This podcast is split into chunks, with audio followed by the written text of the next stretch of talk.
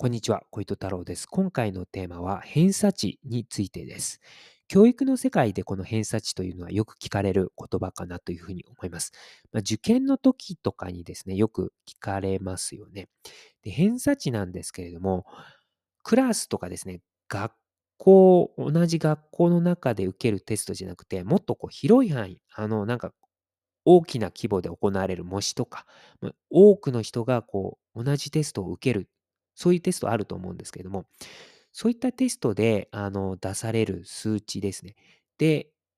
同じテストを受けた人たちの中で相対的な位置づけをする際にね、使われます。で、偏差値あなたはいくつ偏差値あなたはいくつみたいな風にね、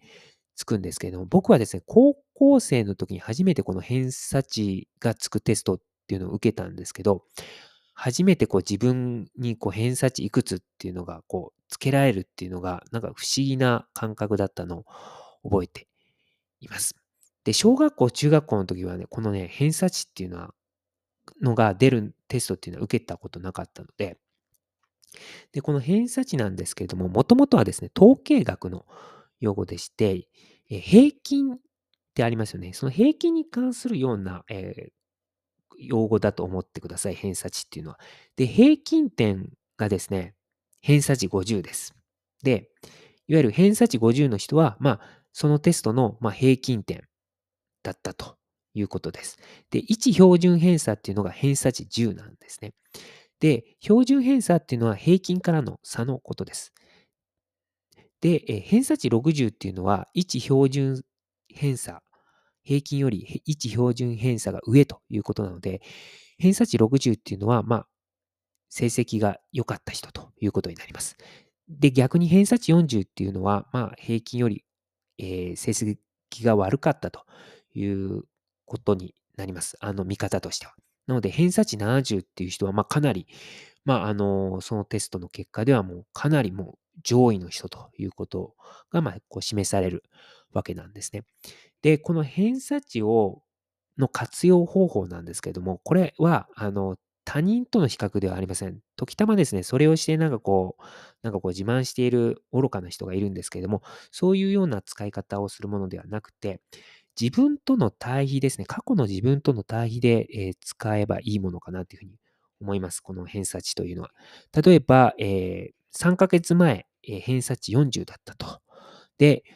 これではちょっとこういろんな学校を、え、受験することはできないなと思った学生がですね、まあ、ちょっと勉強時間を増やしたりですね、あとはちょっと勉強のやり方を、え、いろいろ変えてみたと。で、え、その後に受けたテストの結果で偏差値50になったと。偏差値40から50になったというと、あ、10上がったということなので、まあ、勉強時間を増やしたということは、まあ、やはり効果があったと。で、やり方も変えたのも効果があったということが、まあ、こう、証明されるわけですよね。で、そういったふうに使うのがいいのかなっていうふうに思います。まあ、つまり、あの、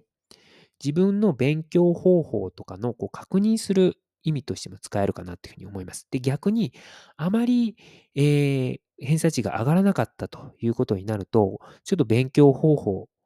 がちょっと間違っていたというか、まあ、いや、他の勉強方法があるんじゃないのかなっていう、あの、気づきにもなりますし、まそういった使い方をするというのが、これ偏差値の、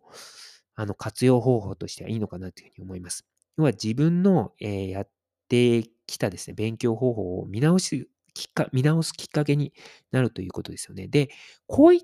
た使い方がやっぱり生きていく上でも大事だと思うんですね。あのー社会人で働く上でも、こういったあの数値の活用方法っていうのは、あの、大事になってきます。仕事ってそういったものかなというふうに自分は思ってるので、でそういったことをですね、高校生とかで身につけておくっていうのはいいことかなっていうふうに思います。で、どこのね、大学に、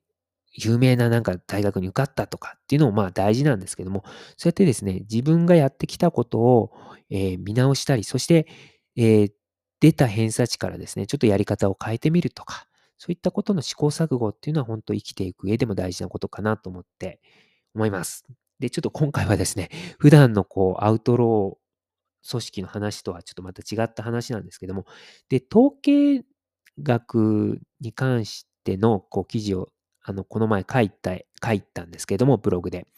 で、あの、まあ、ちょっと自分のね、勉強として、まあ、書かせてもらったっていうのが大きいんですけども、ただですね、アウトロー組織のことを研究する上でも統計学ってやはり大事だと思うんですね。定量的に調査して分析するっていうのは大事なことで、で、自分がそれ、統計学を用いてこう研究するできるかっていうと、わかんないんですけども、ただですね、そういったあの記事を、統計学に基づいたような記事を読む際には、やはりそういった統計学の知識あった方が読みやすいですので、で、何でもですね、あの、やっぱりこう、いろんなことやってみるっていうのは、まあ、大事かなと自分も思ってるので、今回こういった話をさせていただきました。終わります。ありがとうございました。